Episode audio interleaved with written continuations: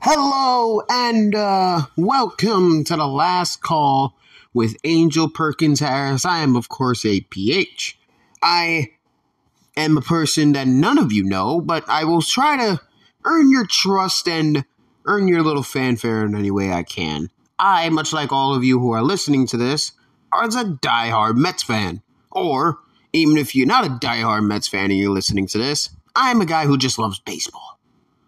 I'm a man who loves and adores baseball. I've loved the game since I was a kid. It's my dream to play for the Mets one day, but unfortunately that dream is gone. I can just watch them. I'm fine I'm fine with that. However, right, I'm normally a wrestling podcaster, but for now and for the rest of the season, I will be dedicating myself to give updates from every angle of the game that occurred tonight or it occurred the day before. It is currently 2:11 in the morning on a beautiful Friday night, May 20th. The Mets just played against the St. Louis Cardinals, game 4 of the series. Their last game, I do believe, of the season that they play against the Redbirds, and they beat the Cardinals 7 to 6 to improve to a 26 and 14 record. The Cardinals dropped to 20 and 18 on the young season. It was capped off by a walk-off mammoth of a fuck bomb by Pete Alonso to make it seven to six after the Cardinals scored in the early tenth inning. Now, this game was mired with a bunch of other shit. This game was overshadowed, and rightfully so in a way, by the news that came out earlier in the day because the night before on the Mets 11 to 4 win against the Cardinals, the Mets ran into an issue with their pitcher. Max Scherzer just got through the fifth inning. He went through out there during the sixth. He just, I think, walked or got or walked or gave up a hit against the guy. I think he gave up a hit. He had a one out. He threw a fa- he threw a pitch in for strike one. He threw a lazy slider, as Ron Darling called it on commentary, for ball one. And as I thought he was going to motion towards the dugout with the Tim Anderson hand away to the chin thing, like, no, no, no. With me, I think he was motioning because Buck was trying to send Hefner out there, Jeremy Hefner, our pitching coach, to try to check on him. And Max was like, uh uh-uh, uh, do not do that. I'm good. I'm in the zone. Leave me alone. It was like the Max's first instance of him rebelling against the Mets pitching staff or the Mets coaching staff saying, fuck you, I want to stay in. It was the exact opposite. It was catastrophically the exact opposite because Max Scherzer, the Bulldog, said, I'm done. He took himself out the game in the middle of an at bat against Albert Pujols. Now, the news spread like wildfire, and Mets fans were holding their breath very, very much so, and I don't think many Mets fans could even sleep. Mind you, this is a team that already lost Jacob DeGrom before the season began, which we will be not without him until probably after the All Star break, which prompted Tylor Megill to be the number one starter. Unironically, because he had to start over Max Scherzer, who himself was dealing with a little bit of injury problem before he can start on opening day. So Tylor got the start. And ever since then, he did well before he himself got put on the injured list. And then it was announced that Max Scherzer had an oblique issue that would require him to rest for six to eight weeks. And immediately, Mets fans are calling the season over. But before that, we got a baseball game to play. Mets had a Mets had a clean first inning in terms of pitching. Chris Bassitt on the mound for the Mets today. He gave up one hit and an error because Eduardo Escobar once again continues during this series to have terrible fielding. He was just terrible especially today. If it wasn't for the Mets winning, he would have probably been on the hook as one of the people the fan base would be yelling at. So he gave up a hit and on a throwing error from Escobar, Donovan reached to second. And then during the first, the Mets once again, for the eighth time in nine games, scored in the first inning off a Jeff McNeil fielder's choice and a Pete Alonso single. Alonso singled to right.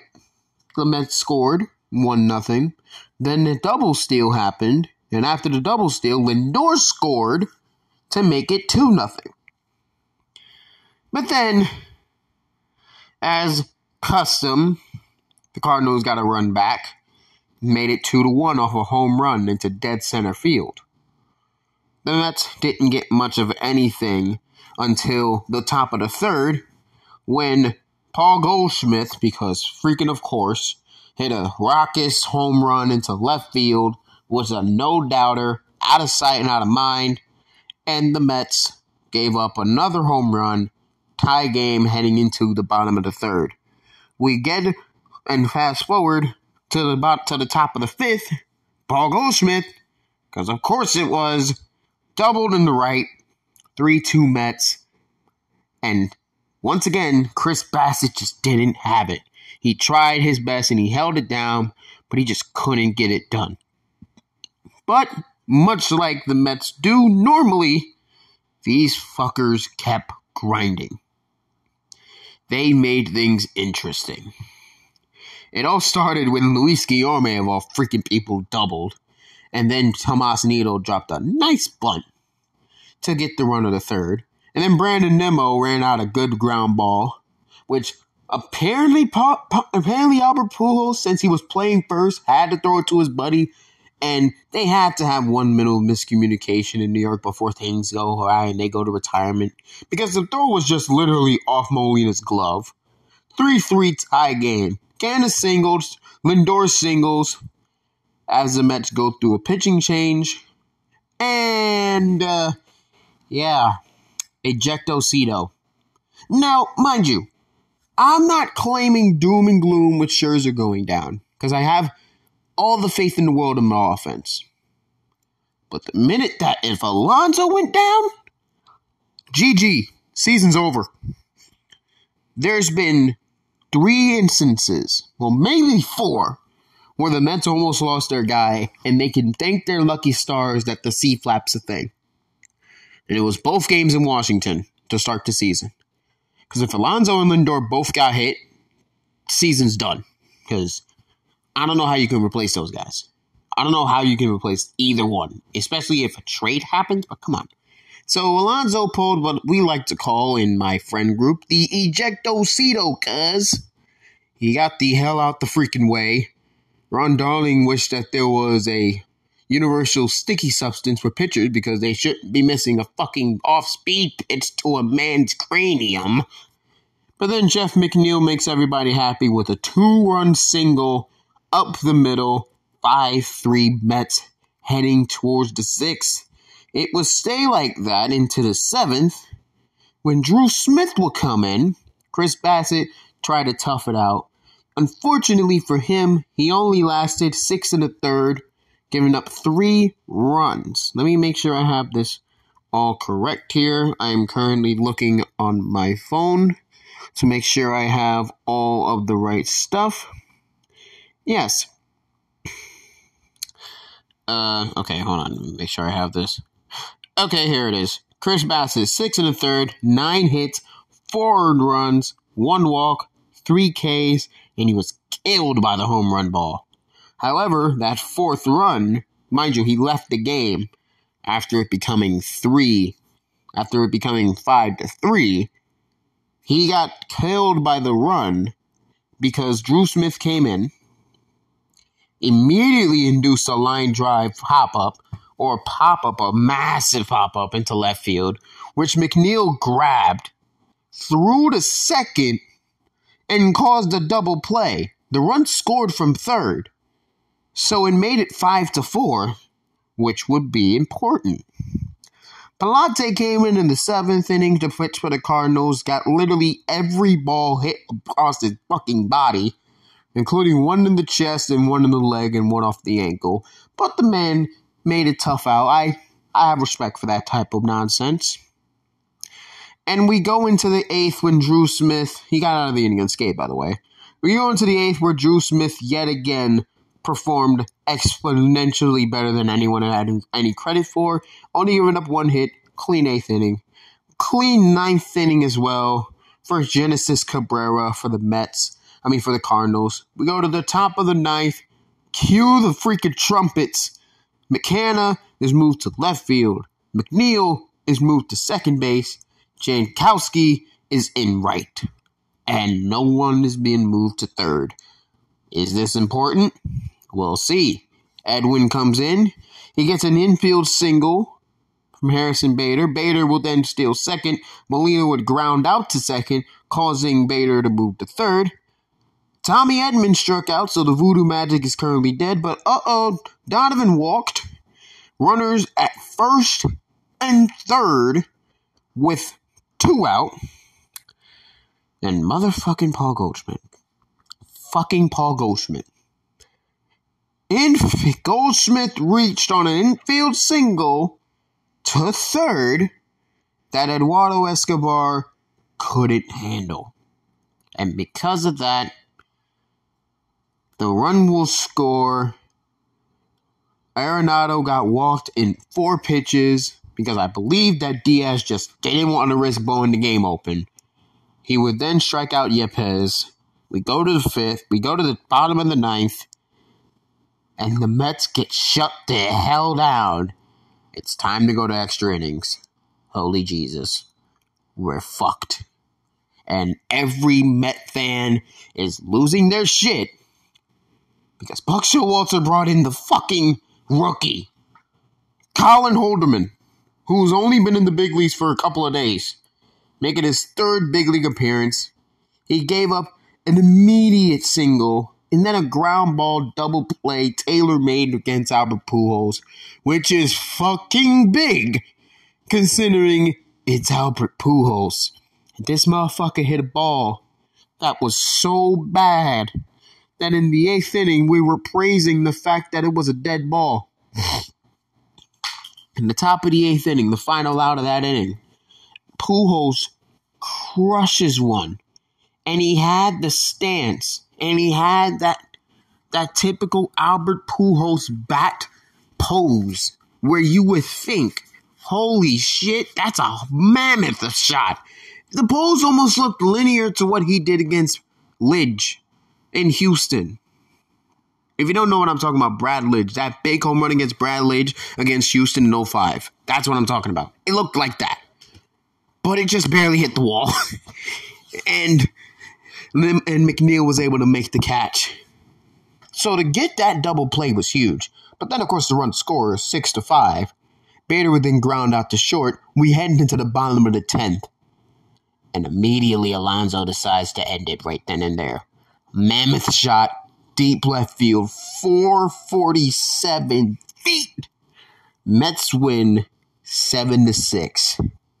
Pete Alonso, my friends, said, I call game. And he did. Giovanni Gallegos once again has a bad memory against the New York Mets. And Pete Alonso has the final laugh against the team and nearly almost hold him. Of course, the day goes to Pete Alonso. He was three for four. Well, three for four with a walk, three RBIs, including that mammoth two run shot. Jeff McNeil coming up big yet again. He had three RBIs on the day and was every bleeping where in the infield or in the outfield anywhere. It was like Gary said, he's here, he's there, he's every fucking where. McNeil, McNeil. It's like he was all over the damn place.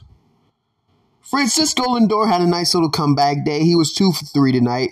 He had a two. He had two for three, two walks. He had a streak where he got on base eight straight times in his last eight at bats. That's massive. That's big for a guy who people are claiming is struggling. But speaking of a guy who's struggling, Eduardo Escobar struggled at the plate 0 for 4 tonight. JD Davis was 0 for 4 with three Ks. His batting average is well below the Mendoza line at 177. And a guy who we thought was going to be on that same level, turns out Luis Guillorme is doing better than him. He's two for four. Oh, Tomas Nido had one hit, one for three. But the main story is the fact that the Mets are now without Max Scherzer. Yes, they won. Yes, they did a great job, but they got a big decision to make now. Because what do they do? Do they try to get somebody else from within? Do they try to trade? I mean, I don't think there's going to be anybody who's going to possibly give the Mets good value in a trade for any good starting pitching or any decent pitching. And I don't think that the Mets are going to be willing to part with guys like Dominic Smith and JD Davis or anybody of that caliber. I and I'm mentioning only those two because Jankowski's a guy that's not going to be traded anywhere because he's way too beloved by this team and he's way too valuable. And McNeil is in a stretch of his career right now where he ain't going nowhere. You could have made that move in the offseason and regretted it. But now you can't move him. To me, this is where I draw the line. First of all, it was an amazing Mets win. Big time W. They win their 10th series of the year. Their series record right now is 10 wins, 1 loss, and 1 split. That one split being against the Braves because no shit. And that one loss being against the Mariners because baseball. That's the only way I can say it. Because baseball. Either way, this team is in a posting mode where they just don't quit. They have grit, and they have tenacity, and Keith Hernandez and Ron Darling and the commentators themselves basically agreed on this one. That when your team that they're playing against would score runs in one inning, it won't take the Mets very long to put runs back. And that's big. Obviously, this is a team that's going to need to make a lot of tough decisions now with Scherzer done for the next couple of months. But I feel like this team can right the ship. Obviously, looming large is that massive month of June. But if they're able to keep things level and wait until Megill come back and hopefully he can right the ship, Carrasco, Walker, and Peterson can hopefully do well. I believe the plan is to bring Trevor Williams in as the fifth spot starter for now until they can figure something out. And if he can give you four solid innings or five solid innings of work before you transfer to the bullpen, then I think you're good. But as long as your offense is scoring seven runs a game, which is, of course, unsustainable, no shit. But if they can score at regularity, then it doesn't matter who you throw out there. I, for one, feel like it's like one of the boys at the We Gotta Believe podcast said. This isn't a complete shutdown the season, we're fucked mode, nor is this a we're okay mode. This is an obvious mode where you have to panic. Yes, because you just lost for a substantial amount of time one of the greatest pitchers of all time, but also this is not a sky is falling team. Like Buck, like Buck Showalter said, this is a different team. This is they're built different now. They're gonna right the ship. And I think they're gonna be just fine. I don't think they're gonna be setting the world on fire especially with that starting pitching taking a massive hit. But I think they're going to make some noise, whether it's in trades or whether it's in that next big star that they bring up from the minors. Because if there's one thing that everybody, and I mean everybody, and that's all Met fans, if there's one thing this team can somehow get right, it's always been pitching somehow this team has managed to produce or get and then mold great to decent to serviceable starting pitching. It's always been the offense that's been a problem. But I think we'll be just fine. I think it's not time to panic. And I'm, for one, ready to right the ship with my boys. Thank you for watching or listening, I should be saying. Tune in next time when I review the next game being the Colorado Rockies versus the New York Mets as the Mets travel to D- Denver, Colorado. Um, will they play on Friday? I have no clue because apparently it's snowing there. But if they do, you will hear from me later on that night around this time. So thank you for listening. Appreciate you very much. And as always, let's go Mets. See you next time.